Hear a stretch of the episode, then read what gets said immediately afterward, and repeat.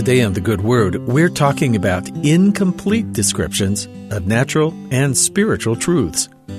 When the first European explorers in Australia first heard about the platypus, they were baffled. An aquatic, furry animal with the bill of a duck and the tail of a beaver, it sounded too out of this world to be believable. This was a time of great scientific discoveries, lots of new things being brought to the attention of more people in the world, but there were unfortunately lots of scam artists and frauds. Some preserved parts of different animals, sometimes were stitched together to create some unknown specimen, a Frankenstein monster of natural science. By the time the platypus was being described in journals to readers in Europe, the scientific community had learned its lesson. The more details that were shared about the platypus, that it sweat its milk, had poisonous spines in its heels, that it laid eggs in spite of being a mammal, and the skeptics scoffed at anyone trying to pass off this absurd animal as real. Of course, all those things turned out to be true, even if no Western scientists had seen them before. Some things are beyond description. Somewhere between observing and recording the event, we might lose the words to communicate what we experience.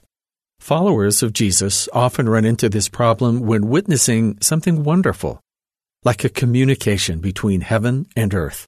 In 3 Nephi 17 in the Book of Mormon, the followers of God, after being taught by Christ after his resurrection, were instructed by Jesus to pray.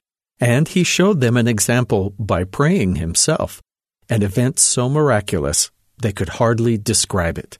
And after this manner do they bear record The eye hath never seen, neither had the ear heard before so great and marvelous things as we saw and heard Jesus speak unto the Father. And no tongue can speak, neither can there be written by any man, neither can the hearts of men conceive so great and marvelous things as we both saw and heard Jesus speak. And no one can conceive of the joy which filled our hearts at the time we heard him pray for us unto the Father. The people at the time knew something singular and remarkable had happened in their experience with Jesus. But they knew that not everyone could see and know the Lord just as they had, so they purposefully recorded their experience to be shared later, even if they lacked the words to describe it completely. We may not in our lifetimes have the opportunity to see God and Jesus in the flesh, but our experiences through the Spirit can be just as powerful and just as valuable. In 1 Corinthians chapter 2, we're promised a similar witness with the same amount of indescribable power through the power of the Holy Ghost. But as it is written, Eye hath not seen nor ear heard, neither have entered into the heart of man the things which God hath prepared for them that love him. But God hath revealed unto us by his Spirit. For the Spirit searcheth all things, yea, the deep things of God.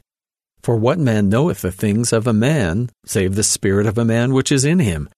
Even so, the things of God knoweth no man, but the Spirit of God.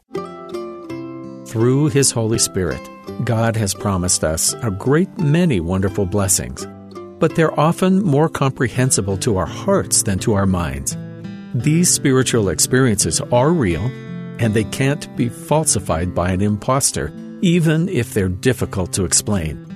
The authenticity of our spiritual knowledge is something only we can know. And that's the good word.